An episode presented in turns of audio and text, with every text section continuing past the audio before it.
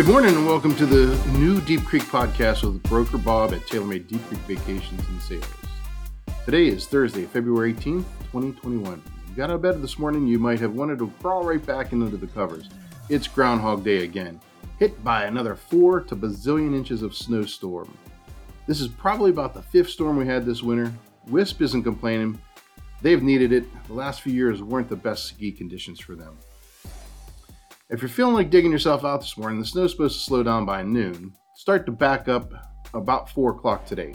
The weekend's going to be a little chilly with the highs in the teens and lows around 5 on Saturday with a few flurries. It looks like we're for a heat wave towards the end of next week, though, in the 40s. So break out your sunscreen. It's going to be a warm one. So let's see, what's happening around the lake this week. Wisp is sold out of lift tickets and all sessions for snow tubing this weekend. They have a few evening ski passes at this point, but you need to call in and get ahead early. It's best that you always call in ahead of time to buy tickets, especially with the COVID. Right now, they have limitations on how many people they can get through the slope. Garrett County Snowdrifters are hosting a cross country snow race this Saturday at Brodax Banquet Hall. You can find out more information on facebook.com forward slash GC Snowdrifters. Along those lines, a few things you need to know about snowmobiling in Garrett County. There's a lot of private land. Organizations like Snowdrifters get permission ahead of time for their members to cross over private property.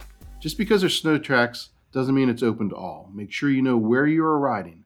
The county has plenty of public trail systems. You need to register your sled with a DNR.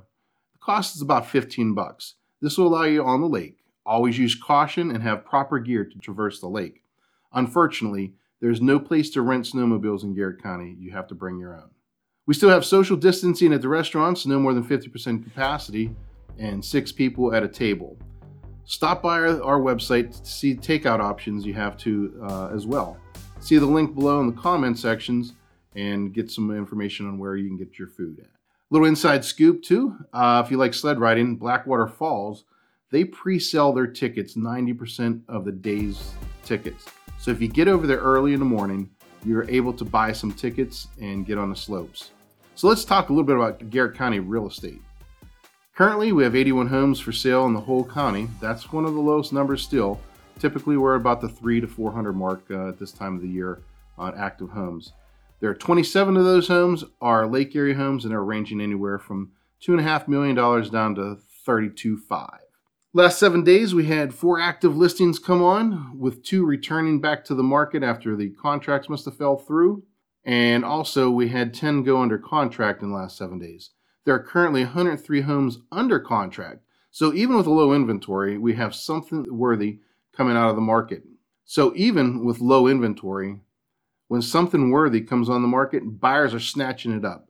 It is not uncommon to have 5 to 15 offers on some of these homes. As a buyer, you absolutely need to know your limits and have all your ducks in a row.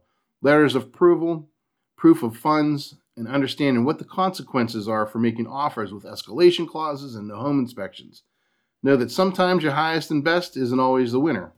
It may take a few homes before you can get that under contract. And I'm Bob Carney, broker TaylorMade Deep Creek Vacations and Sales, and that's what's going on here at Deep Creek. Have a great day.